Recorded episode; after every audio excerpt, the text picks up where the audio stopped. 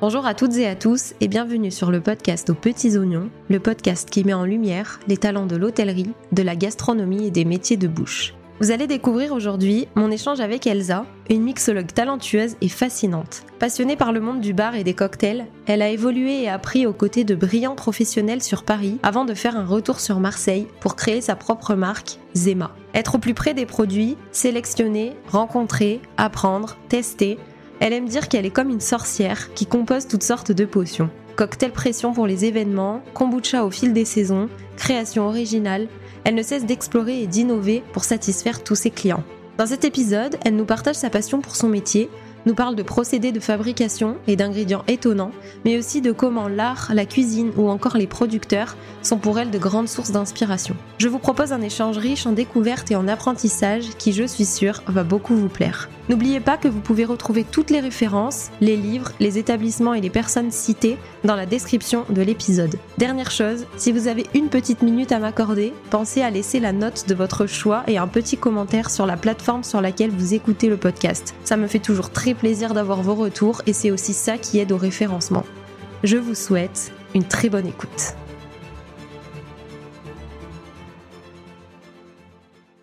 Salut Elsa. Bonjour. Bienvenue sur euh, le podcast aux petits oignons. Je suis très contente de t'accueillir aujourd'hui et merci de m'accueillir euh, dans ce bel endroit. Avec plaisir. On va commencer, si tu veux bien, par faire un petit retour dans le temps et j'aimerais savoir quel était le métier que tu rêvais de faire quand tu étais petite. Alors, quand j'étais euh, quand j'étais petite, je rêvais d'être impresario. J'aimais beaucoup le milieu artistique et en fait, je voulais pas faire quelque chose moi-même de mes mains. J'avais pas l'impression d'avoir spécialement de d'attrait euh, ou de ou de don ou quoi que ce soit là-dessus et, euh, et en fait j'adorais le, le, milieu et j'avais trop envie de, de porter la, la, culture notamment la musique à l'époque créer du lien en fait finalement c'était c'était c'était l'idée euh, c'est l'idée que j'avais quand j'étais quand j'étais jeune un petit lien quand même avec ce que tu fais aujourd'hui au final. Oui, finalement, ça, pas direct, mais quand même, les valeurs de base sont là quand même quoi. C'est c'est vrai. Est-ce que tu veux revenir du coup un peu sur ton parcours maintenant et sur ce qui t'a amené euh, jusqu'à ton métier d'aujourd'hui du coup? Ouais, avec euh, avec plaisir. Je vais essayer d'être pas trop d'être assez courte là-dessus. Euh, en fait, j'ai fait moi j'ai fait des études d'économie et d'ingénieur. J'ai été diplômée de à Paris, j'ai fait ça, j'ai fait l'université Dauphine et les mines Paris-Tech et euh, je bossais dans le milieu des startups au début plutôt avec ses finances et euh, après j'ai essayé de me rapprocher de plus en plus de la restauration parce que je trouvais l'univers passionnant. Un jour j'ai eu le, euh, un peu le déclic que cette, cet univers ne me correspondait pas. Je n'aimais pas le jugement, ça ne me correspondait juste pas à moi. et en fait, j'avais envie de me rapprocher de quelque chose de, de plus qui avait plus de sens pour pour moi. J'avais eu la chance, euh, grâce à mon métier euh, de l'époque, de rencontrer beaucoup de gens dans le milieu de la gastronomie et en fait euh, j'ai eu la chance de goûter euh, beaucoup de choses et notamment dans le milieu du bar parce qu'en fait le bar les les personnes les plus qualifiées euh, talentueuses selon moi mais moi c'est très subjectif mais les les meilleures personnes du bar en fait sont accessibles. Peut-être pas n'importe qui bien sûr j'exagère mais sont accessibles. Il était possible pour moi à l'époque et mes 25 ans à peu près d'aller goûter les incroyables cocktails qui étaient disponibles à Paris alors que pour la haute gastronomie, on n'est pas exactement sur les mêmes euh, rapports euh, financiers pour pouvoir aller goûter euh, les plats des grands chefs, ce qui est très dommage, mais c'est comme ça, c'est un monde. Et du coup, c'est comme ça que je suis que je suis tombée amoureuse, bah, disons, de la gastronomie liquide. J'aime bien dire ça parce que je trouve que c'est c'est tout aussi passionnant et tout aussi complexe que l'univers de la cuisine, celui du bar. Et du coup, voilà comment je me suis je me suis retrouvée à glisser jusqu'à finalement derrière le bar. Et c'était grâce à Margot Le Carpentier à Combat Belleville à Paris et aussi Élise à l'époque que j'ai commencé à, à tout apprendre du bar, enfin tout. pas Les encore bases, quoi. pas encore tout, mais le début, ça venait de, de là. C'était déjà il y a six ans maintenant. Ça a commencé là, quoi. Ouais, ça a commencé là. Du coup, t'étais sur Paris? J'étais à Paris, ouais. À la base. Et euh, comment s'est passé le retour sur Marseille? Pourquoi? Ou l'arrivée sur Marseille? Je sais ouais, en fait, mais... enfin, euh, c'est vrai que je suis du sud, mais euh, à la base, mais après je trouve que c'est toujours compliqué de dire euh, où est la base. Je vivais dans le sud vraiment petite, j'ai grandi à Nîmes et puis euh, après j'ai vécu à Paris, mais je crois qu'on a déménagé à Paris, je devais avoir six ans avec mes parents, donc c'est pas non plus euh, ma construction, c'est plutôt faite là-bas, on va dire. Et je suis venue dans le sud parce que il y a deux raisons principales. Déjà, euh, la façon euh, très euh, globale de le dire, c'est la qualité de vie. Mais en fait, la réalité, c'est que je fais beaucoup de sport, beaucoup de sport extérieur.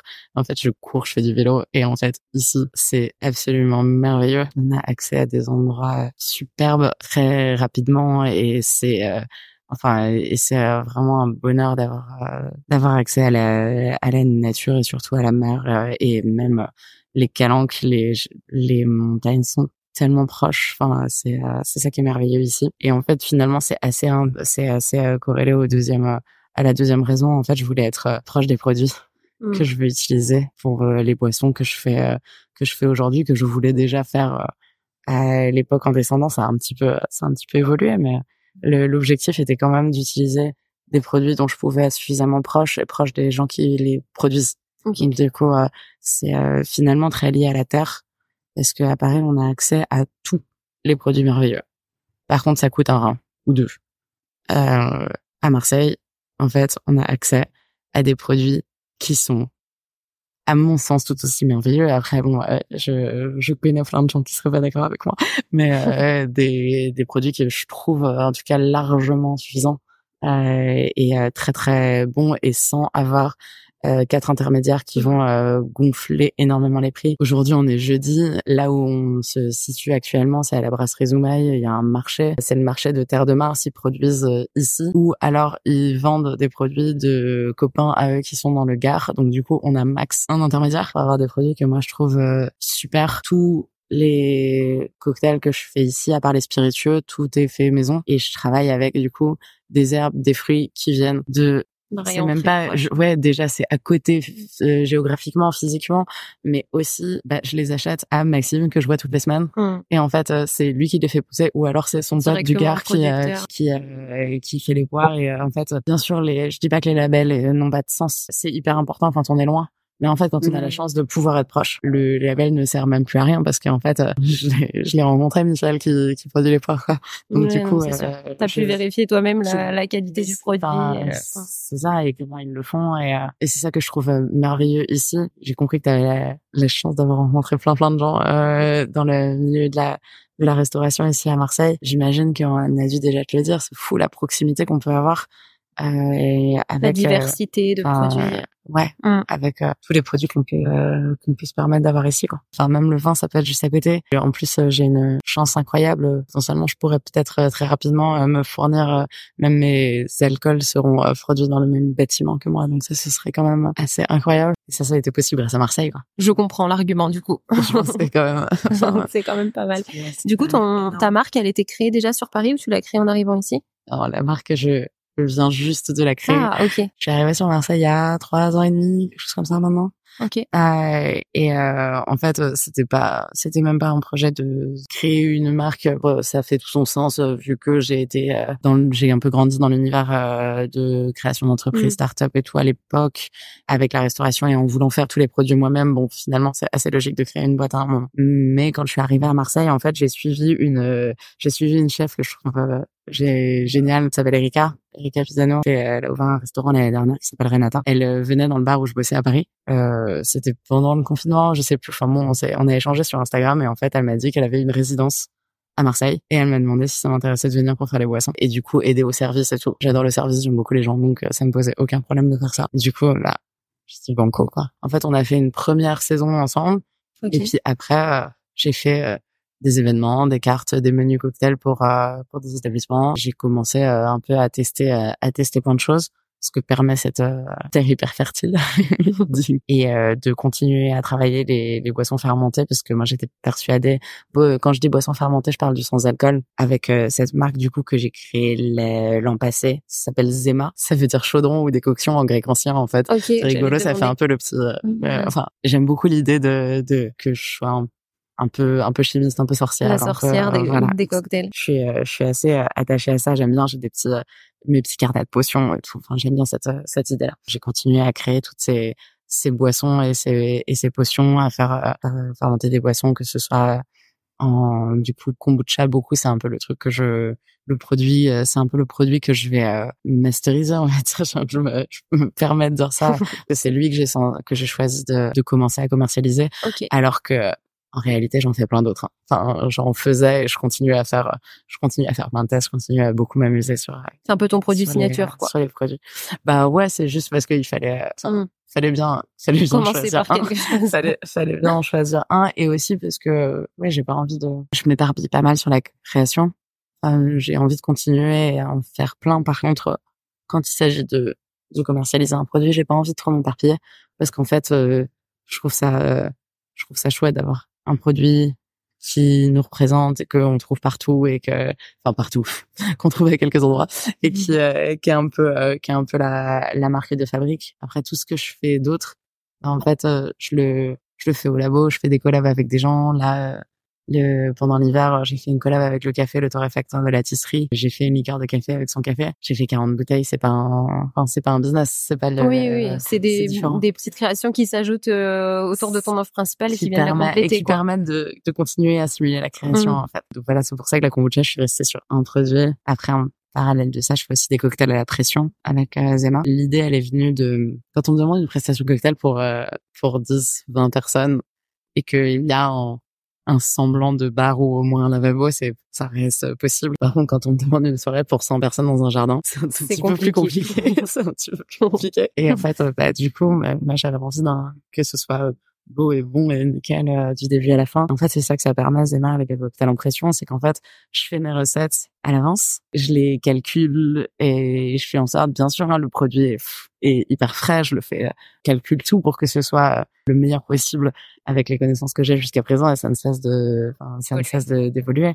Et en fait, bah, du coup, que ce soit les petits fûts pour les soirées privées euh, qui font euh, 5 litres où il va y avoir 35 euh, verres, c'est ce qui est déjà pas mal, jusqu'à des fûts de 18 litres où ils m'en prennent plusieurs pour des soirées avec l'été dernier c'était 400-500 personnes au château d'If sur des gros fûts là. Et en fait bah ils ont le cocktail signature un peu le best-seller de l'année dernière. C'était une base de gin avec du saké de la fleur de sureau euh, de Saint-Germain avec un tout petit peu de pêche et c'était un cocktail pétillant. En fait, on n'est pas sur un ginto quoi. On est sur quelque chose d'un petit peu plus fun. Et s'il avait fallu le faire au fur et à mesure, il faut autant de bouteilles qu'il y a de produits. Il y avait un tout petit peu de fleur d'oranger aussi, mais attention, il faut faire hyper attention à la fleur d'oranger parce qu'il faut en mettre vraiment un tout tout petit ah, peu. Sur des huîtres, c'est enfin, plus facile à mesurer. Et surtout au milieu d'une d'une fête quoi.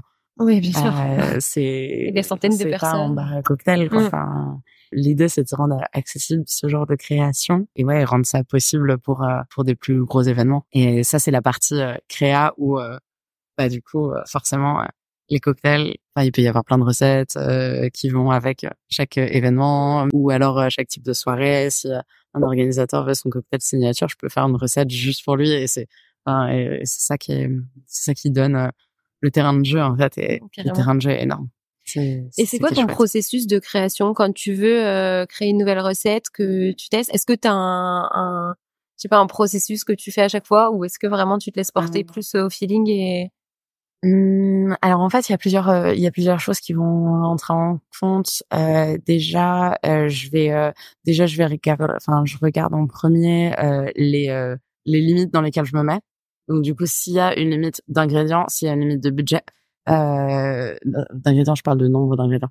Euh, parce que parce que parfois il vaut mieux parce que ça arrange euh, mon client euh, de, euh, de faire avec peu. Et en fait, finalement, les, limitations, c'est ça qui stimule le plus la créativité. Enfin, selon moi, mais je suis tellement pas la première à le dire que je me permets de le dire comme si c'était une, comme si c'était un savoir universel. En fait, de se mettre en premier les, les barrières, c'est ça qui va le plus m'aider en tout cas à créer, mm. enfin à créer une recette. Et en fait, après, réalité, moi, je trouve que, enfin, bon, les gens qui boivent mes cocktails vont dire que j'ai tort et que si c'est de la création à chaque fois, moi, je trouve que je ne crée pas réellement. Je reprends des, des influences, je les recroise, je m'inspire de, de personnes. Ça va venir de, ça peut venir bien entendu de la cuisine, ça peut venir d'idées d'associations dans dans l'art qui ont été euh, qui ont été utilisés qui vont euh, qui vont donner des idées. Ça va être des associations de producteurs même parfois parce qu'il y a toujours des raisons qu'on a du mal à s'expliquer. La notion la plus basique à laquelle la plus basique la plus euh, historique on va dire à laquelle je fais référence c'est par exemple les associations par couleur. Il y a un super ouvrage d'Alain Passard à, ce sujet-là qui est qui est un grand chef. Un cocktail là pour pour un événement qui a, qui a lieu dans dans pas très longtemps. Je sais pas s'il aura déjà s'il sera déjà passé quand tu diras ça. Mais je fais un cocktail où euh, en fait, euh, on avait euh, envie d'utiliser de la fleur d'immortel parce que on est parce qu'on est en plein hiver et qu'en fait on avait envie quand même de quelque chose de floral. Et ce qui est génial en fait avec l'immortel c'est que justement c'est une fleur qui tient très très bien euh, le séchage et qui est très belle aussi euh, même sèche. Donc du coup ça marche bien avec euh, l'idée qu'on avait. En fait du coup bah, l'immortel c'est très jaune d'étard et en fait avec je voulais envie d'utiliser de la clémentine donc je suis sur un je suis sur une gamme de couleurs qui est très dans les jaunes oranges du coup j'ai deux des arômes qui sont hyper marqués celui de la fleur d'immortel et celui de la clémentine, qui va mettre euh, non pas de l'acidité, mais quelque chose de, de l'acide de vitamine C, un petit peu quelque chose d'un acide assez particulier qui est assez euh, construit déjà. Ces deux zones aromatiques-là, je vais les arrondir. Là, en fait, ce que j'ai fait, c'est que j'ai gardé des noyaux d'abricot de l'été dernier. Du coup, j'ai infusé mon cognac avec des noyaux d'abricot que j'ai torréfiés. Donc, du coup, ça va donner tout ce côté hyper gourmand qu'on peut retrouver aussi dans les amandes euh, classiques. Du coup, là, c'est les amandes de noyaux d'abricot. En fait, il y a ce côté un petit peu légèrement gourmand, euh, qui va rappeler un peu la pâtisserie parce que l'immortal s'utilise aussi en cosmétique mais aussi en pâtisserie. Du coup, je voulais le côté gourmand. Donc du coup, voilà comment je construis un peu le. Euh, je pars d'une idée ou d'un ingrédient et en fait après je compose autour en s'inspirant aussi de, de ce qui a déjà été fait en. Mm. L'immortal s'utilise en pâtisserie, c'est euh, ouais, c'est Pierre Hermé qui a fait un, qui qui a fait il y a quelques il y a quelques temps. C'est Pierre Hermé qui a fait un dessert avec avec de immortel clémentine et c'était dans un dans un macaron. Du coup, le macaron ça veut dire amande et en fait, comme je voulais pas utiliser de l'amande amande parce que moi c'est un allergène, donc du coup j'ai pas envie de l'utiliser pour une soirée parce que c'est un peu euh, risqué. Du coup, c'est pour ça que j'ai pris l'amande de l'abricot. Parce qu'en plus, je reste dans la zone de couleur, mais en prenant l'amande. voilà. Astucieux, intéressant, hyper intéressant. trop, trop bien. Et qu'est-ce qui t'inspire le plus du coup pour créer, euh, pour tes créations ou même euh, tous les jours dans, dans ton métier? Les autres. Ok. Je pourrais rien faire sans toutes les influences autour de moi. Les meilleures inspirations, c'est les autres, c'est les échanges qu'on peut avoir avec. Les, les meilleures idées, euh, on les a pas de à partir de rien. Mmh, on les a parce que quelqu'un dit quelque chose. et donc du coup, ça va avec quelque chose que je vais déjà moi avoir en tête. Et donc du coup, c'est comme ça qu'on va réussir à construire. Mmh. En prenant des petites idées un peu partout, en les remélangeant et en faisant la sauce. Euh, ouais. C'est certainement ça, pas ça comme du comme du vol. Je trouve que non, bien sûr, on s'inspire. Ben oui, on s'inspire tous les uns des autres. Mais, évidemment, c'est ça qui est. Mmh. Mais y compris dans tout le reste de la vie, pas seulement dans la création bien euh, sûr. culinaire, mmh. artistique, quoi même euh, sur le comportement, sur les idées, on est on est toujours influencé et parfois être pas une bonne idée, mais la plupart du temps, ça nous apporte plus que ça nous dessert. C'est vrai. Est-ce que tu aurais un Encore une fois, je suis pas très euh, concise, je suis désolée. Non, c'est pas grave, c'est intéressant. enfin, un petit peu de philo, comme ça, on s'éloigne. Non, je rigole. non, non, c'est intéressant. Est-ce que tu as un produit euh, coup de cœur un peu original que tu voudrais partager, nous faire découvrir? Alors oui, j'ai quelque chose en tête. En fait, euh, il y a, en fait, moi j'aime J'aime vraiment beaucoup les fermentations de céréales. Il y a un produit que que j'adore qui est une influence qui nous vient du Japon, c'est le saké. C'est euh, une technique et une méthode euh, hyper ancestrale euh, qui est aussi quelque chose qui me touche euh, très particulièrement. Il y a un endroit qui fait qui fait un excellent saké. Il me semble qu'ils sont situés à côté Saint-Étienne par là-bas. Okay. par Lyon, ça s'appelle. faudrait que je vérifie pour être sûr de pas écorcher leur nom. Je crois que ça s'appelle les les larmes du Levant, il me semble. Ok. En tout cas, le, le saké, c'est sûr. Et euh, le saké français, encore plus. C'est un peu un de mes rêves de faire du saké. Lily, euh, Rosa Pilpel, qui, euh, qui travaille chez Jogging en ce moment, qui est une chef qui fait beaucoup de fermentation. J'adore. Je sais qu'elle qu'elle se lance parfois sur des sur des fermentations rigolotes et j'ai hâte qu'elle me, qu'elle me fasse goûter un saké un jour. J'adorerais réussir à en faire. Donc ça, c'est ton produit coup de cœur.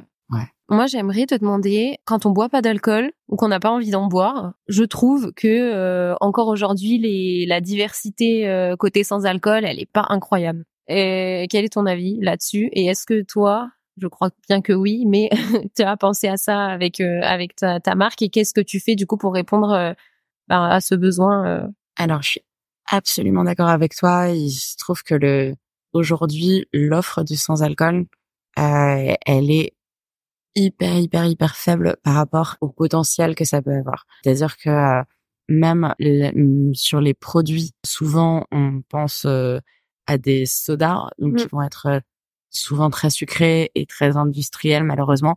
Il y a quelques sodas qui sont qui sont plutôt artisanaux. Malheureusement, on échappe très rarement à une grosse quantité de sucre. Les jus de fruits, c'est pareil. Souvent les jus de fruits, c'est quand même pas forcément hyper euh, naturel parce que pour que ça tienne dans le temps, c'est pasteurisé. Bon, les eaux pétillantes, euh, c'est euh, peut considérer que c'est sans alcool, mais ça reste de l'eau. Buvez de l'eau, hein, enfin évidemment, mais euh, enfin buvons de l'eau.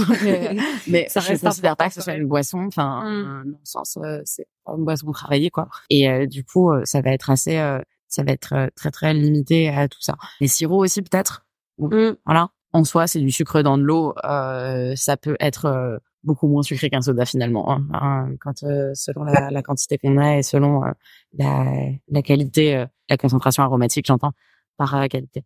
Et, des sirops qu'on va utiliser sur les boissons que je fais, je fais tous les, enfin, je fais, je fais énormément de sirops, donc techniquement, j'utilise énormément de sucre.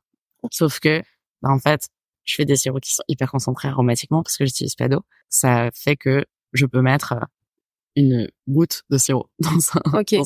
ah oui, pas dans un grand verre non plus, hein, mais en fait, relativement. Une toute petite quantité suffit à... Une toute petite quantité et que je vais pouvoir beaucoup diluer. Pour avoir euh, un, pour avoir une, euh, une concentration aromatique.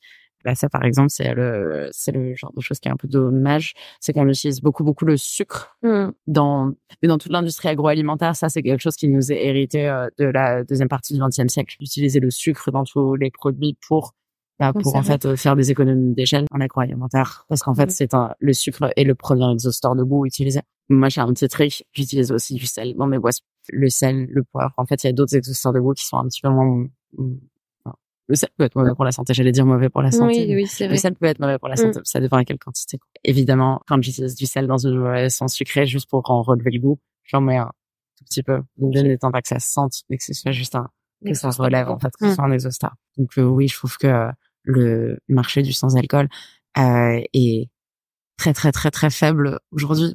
Il y a très peu d'offres sur le marché et c'est pour ça qu'il y a il y a énormément de place et c'est super. C'est aussi euh, bah, la raison pour laquelle euh, je me suis lancée sur le sans-alcool aussi en plus des cocktails alcoolisés avec euh, avec Zema. En fait, il y a largement de, de place et largement de plein de choses à faire à faire découvrir à faire découvrir à l'ensemble de la population. Quoi. Mais aujourd'hui, je proposais la kombucha. Ce qui est rigolo, c'est que quand quand j'ai commencé à faire de la kombucha, je, je fais même pas partie des pionniers. Hein. Ça existait bien, bien, bien avant moi. La kombucha, c'est un produit qui existe depuis euh, depuis des depuis des siècles. Euh, enfin, et même euh, sur le marché, des gens qui en font chez eux à la, maison. Je suis sûre que dans plein de personnes qui t'écoutent, il y a plein de gens, dans les mamans ou les grand-mères. tu veux rappeler ce que c'est pour ceux qui connaissent pas? de la kombucha.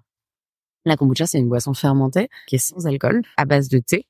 En fait, c'est du thé sucré avec ce qu'on appelle une mer de kombucha. Ça fonctionne un petit peu comme une mer de vinaigre.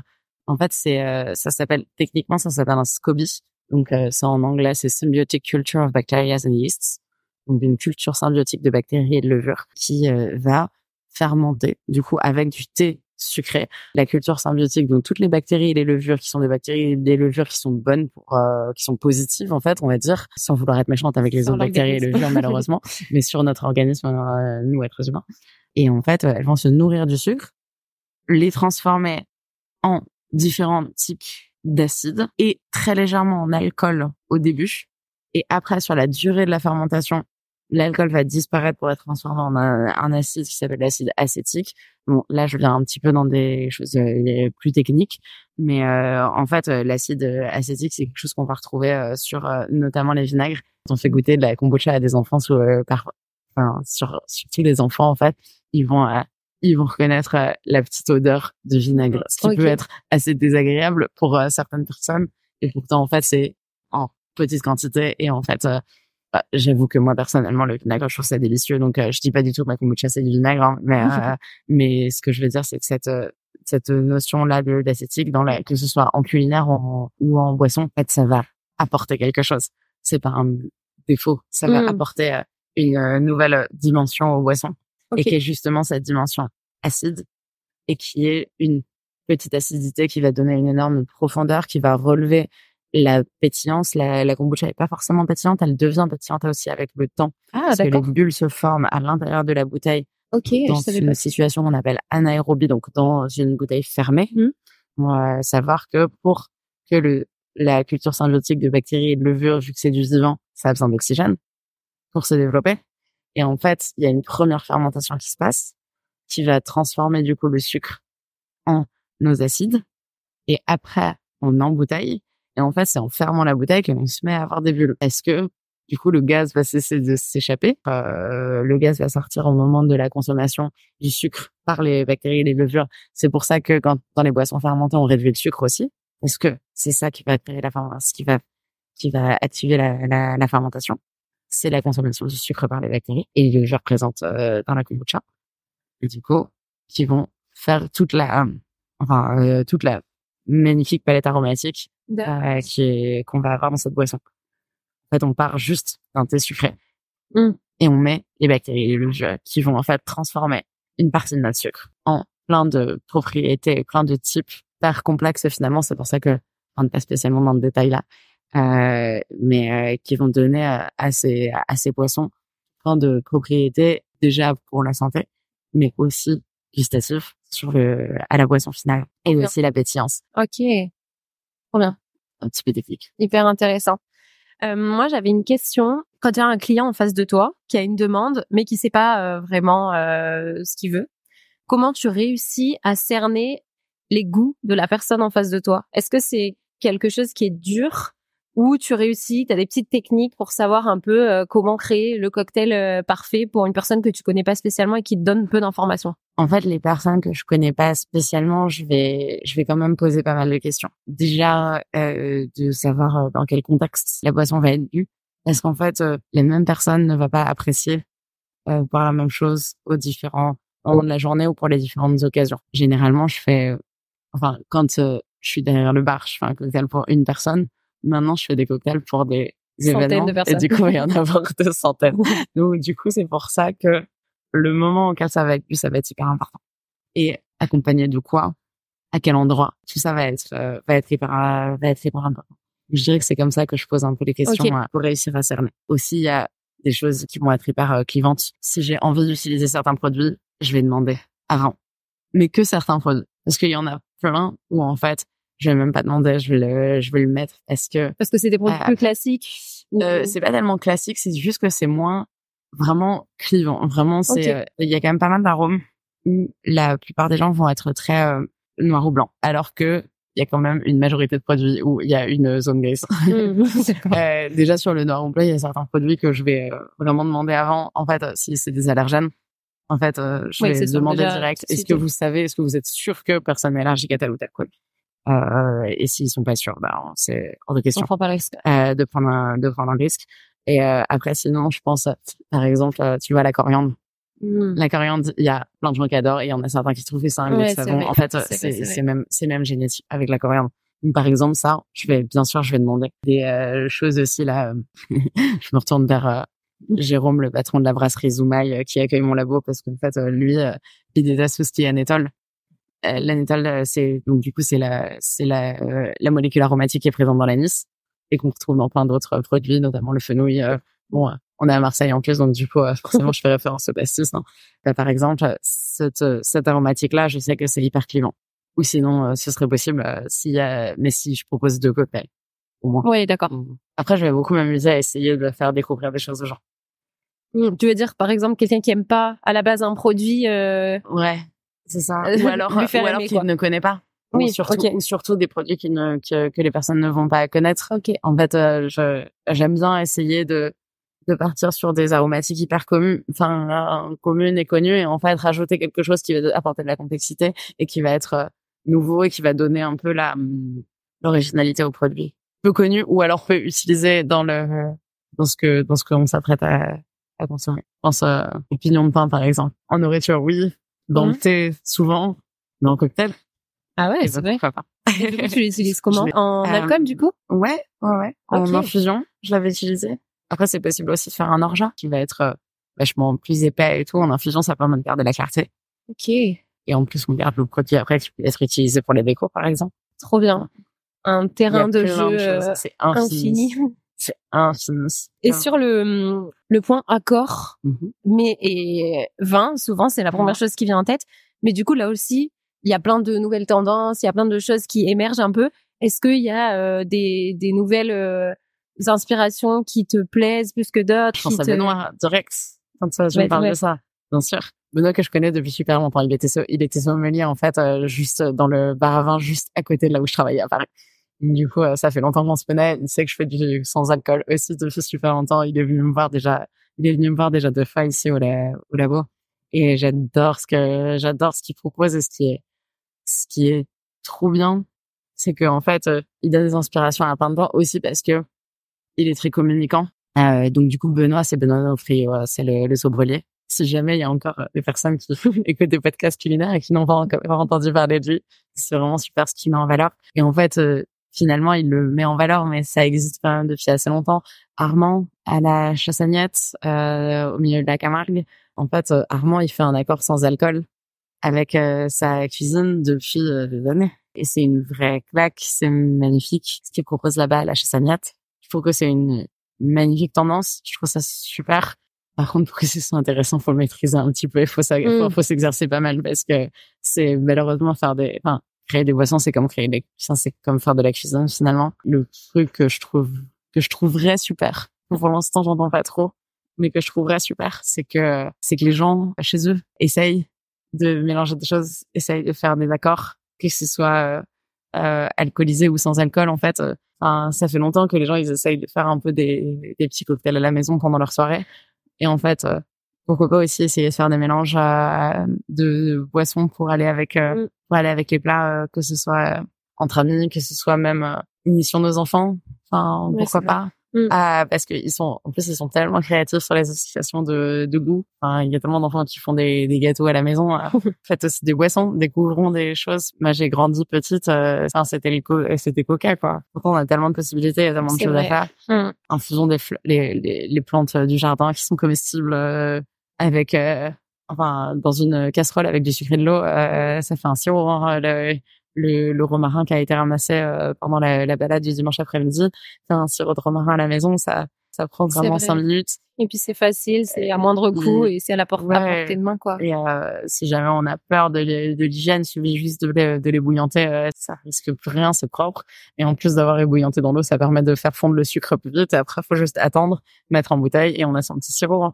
C'est quand même finalement. Euh, c'est vrai que c'est beaucoup moins un réflexe de, de tester des associations et des choses sur le plan boisson en fait. Mmh. Alors, que la nourriture, euh, oui, les recettes, tout le monde le fait chez soi et pour autant c'est tout aussi simple quoi et, ça. et intéressant. Ce sera pas, ce sera peut-être pas euh, ce que ce que fait euh, Benoît, ce Bien que sûr, je fais moi dans mon labo. Bah oui, forcément c'est un métier, ça fait des années, mais pourtant, enfin, on cuisine tous à la maison. Bah oui, c'est vrai. on essaye en tout mmh, cas. Mmh. Bah, en fait, on peut aussi faire des, des tests sur les boissons et sans forcément euh, en plus euh, le faire avec de l'alcool, ce qui en plus coûte beaucoup plus cher d'essayer de faire des tests. Euh, voilà, essayer de faire des tests avec avec des boissons. On a ça, plus, ouais. Il suffit d'un peu de, de créativité et de s'amuser quoi, d'essayer de, s'amuser que ce mm. soit à partir de de fruits pressés, de, de plantes infusées, c'est finalement tout à fait accessible. Donc ouais, sur le sans alcool, il y a plein de, enfin, il y a plein de possibilités et en fait le la connaissance et la les tests et le marché finalement du coup, quand on fait une entreprise que j'essaie de faire aujourd'hui, on parle de marché, mais en fait, euh, là, quand je disais, c'est chez vous, on parle pas même pas de, de, commercial, en fait, on parle juste de d'essayer de goûter des de goûter des choses. J'ai l'impression que les que de plus en plus de gens sont piqués en curiosité sur euh, sur ça. Je trouve ça génial. Mm. Je, je milite pas du tout pour que les gens arrêtent de boire de l'alcool ou alors deviennent tous végétariens. mais en fait, juste varions, parce que on a tellement de possibilités, on peut varier. C'est vrai. On peut choisir aussi. On n'est pas, euh, non, on n'est pas obligé de euh, manger ou boire. se mettre dans une case et y euh, rester absolument. Oui, ni se mettre dans une case et mm. rester à tout prix. Mm. Le spectre est large. Eh ben, ça sera le mot de la fin pour cette partie. Merci beaucoup pour tous tes conseils, pour toutes tes explications. J'aimerais bien qu'on fasse maintenant une petite partie sur la communication. Ouais. Euh, parce que c'est quelque chose qui me plaît aussi et c'est un axe que j'aime beaucoup euh, découvrir. Je voulais savoir, du coup, à ce sujet, quel est ton avis sur la communication aujourd'hui, euh, via les réseaux sociaux principalement, mais même autres? Comment toi tu la vois pour ta marque, du coup, et, et, comment tu gères toute cette partie? Je crois que communiquer sur, que ce soit sur, enfin, les réseaux sociaux, en fait, nous ont donné l'accès à communiquer auprès de auprès de plein de monde de façon beaucoup plus euh, entre guillemets naturelle que euh, ce qui pouvait être le cas jusqu'à jusqu'alors. Moi aujourd'hui avec ce que je vais faire, j'ai euh, très franchement mon portable dans la poche et je le fais. enfin, je poste des photos sur les réseaux de ce que je suis en train de faire au milieu de mes journées de travail. Avant que tu arrives ce matin, j'ai mis une photo du juste du de ce que j'ai filtré parce que bah, j'avais mes petits noyaux d'abricot qui étaient dans du, qui ont passé leur nuit dans du cognac. Et bah du coup en fait j'ai juste pris en, photo ce que j'ai fait ce matin parce que ce sera pour un événement qui a lieu dans une dizaine de jours. Et en fait ça peut grâce aux réseaux sociaux c'est devenu assez rapide et facile et plutôt naturel de le de le faire juste en montrant ce que ce qu'on fait aussi parce que bah moi je fais tout maison donc du coup en fait je peux juste simplement prendre en photo ce que je suis en train de faire et ça et ça va permettre de, de communiquer là-dessus. Mais du coup oui c'est hyper important. C'est ça qui m'a permis euh, aujourd'hui de commencer à bah, à faire naître euh, cette marque là alors que bah, j'ai été toute seule jusqu'à présent. Maintenant il y a il y a Pierre qui fait tout à l'heure, euh, qui euh, commence à, enfin, qui commence à travailler avec moi depuis euh, quelques mois et qui me, qui euh, rentre de plus en plus dans cette petite entreprise que devient Zema, mais sur laquelle j'étais pas complètement toute seule. Et donc, du coup, en fait, bah, forcément, j'ai mis le temps de faire de du démarchage commercial, d'aller euh, papoter avec plein de gens. Là, c'est génial que tu aies pu venir ce matin et prendre le temps de faire ça, c'est trop bien. Et ça commence, je commence à me dégager un petit peu de temps pour faire ça. Mais euh, c'est à ça que sert la communication aussi, c'est juste de pouvoir, euh, bah, de pouvoir montrer ce qu'on fait parce que j'ai un bon copain qui euh, lui fait de la réparation de vélo. ça n'a rien à voir. Mais en fait, euh, il m'a dit, ça faut que tu sortes de ton trou aussi parce que tu fais tes petites expérimentations. Hein. en fait, faut que tu le, enfin, faut que tu le montres, faut que mm. les gens goûtent, faut que... et en fait, les réseaux sociaux, ça permet de montrer dans un premier temps sans sortir. Maintenant, euh, bah maintenant, euh, je veux parvenir à, euh, bah, à sortir, à, commencer à être présente sur les événements, à faire goûter aux gens. Ça fait partie de bah, de communiquer sur ce qu'on sur ce qu'on crée et en fait, c'est ça qui c'est ça qui permet de toucher les gens aussi, je continue là-dessus. Euh, mais euh, tout à l'heure, euh, on a parlé de, de Benoît avec le sobrelier. En fait, Benoît, il fait beaucoup de création, il fait beaucoup de boissons, mais aussi et surtout, il communique parce que aussi il parle très bien.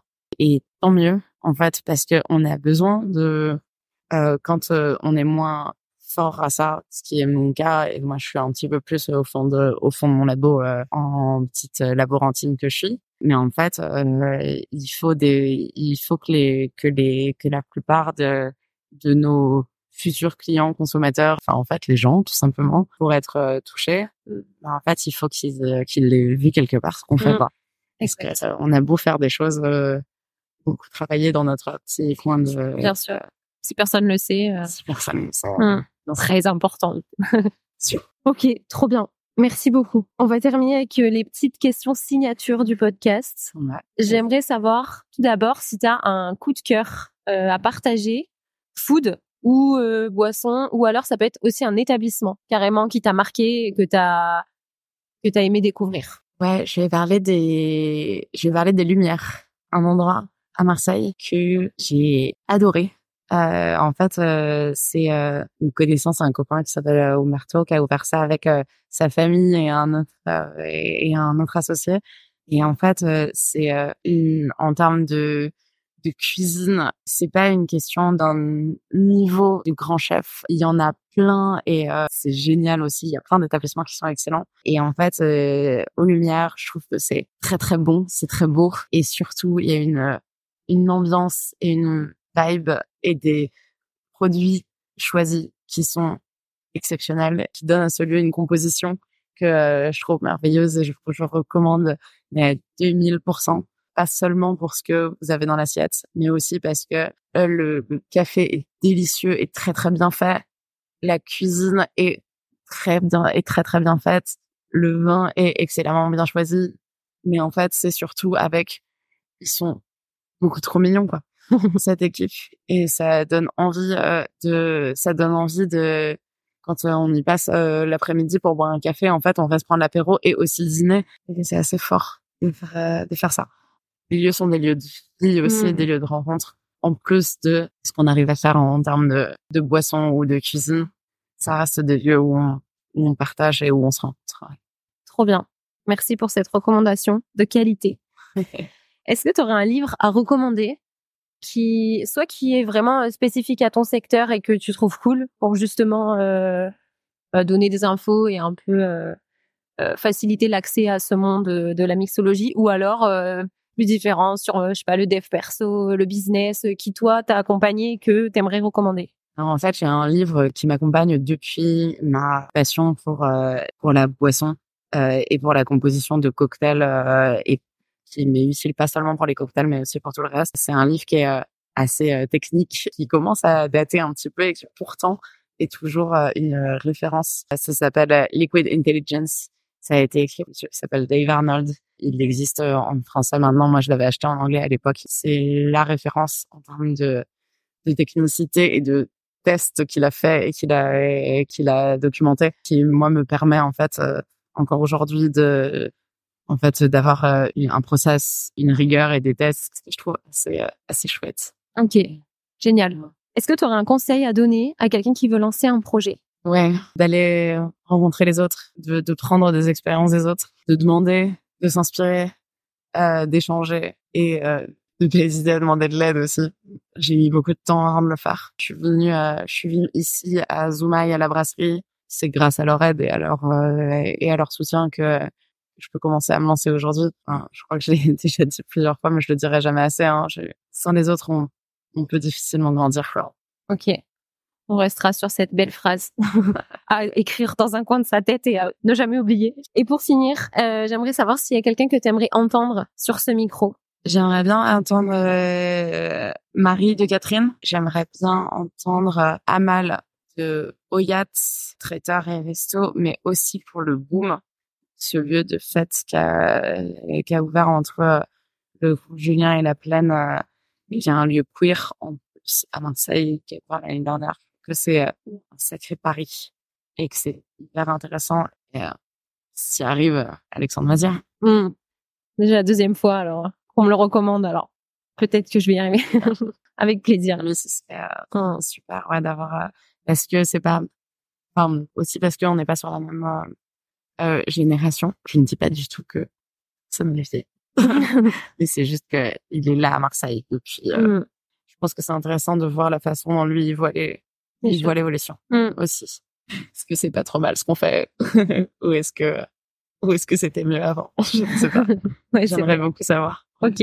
J'en ai trois, je suis désolée. Ouais, c'est pas grave. Euh, c'est mieux d'avoir trop d'idées que pas assez. Merci en tout cas pour ton temps. Merci pour euh, toutes ces réponses, toutes ces connaissances. Et puis, euh, ben, je te souhaite plein de réussite pour la suite de cette aventure. Merci beaucoup d'être, euh, merci beaucoup d'être venu. Merci beaucoup pour ton temps. À bientôt. Si vous entendez ce message, c'est que vous avez écouté l'épisode jusqu'au bout. Et pour ça, je vous dis un grand merci. Si vous avez aimé l'épisode ou que vous voulez soutenir le podcast, vous pouvez le conseiller autour de vous et lui laisser la note de votre choix sur la plateforme sur laquelle vous l'écoutez. C'est par ces petits gestes que vous pouvez m'aider à faire grandir ce podcast et ça compte beaucoup pour moi. Je vous dis à la semaine prochaine pour un nouvel épisode et en attendant, n'hésitez pas à me rejoindre sur le compte Instagram de l'agence at agenceluna.rs pour faire le plein d'astuces et d'inspiration.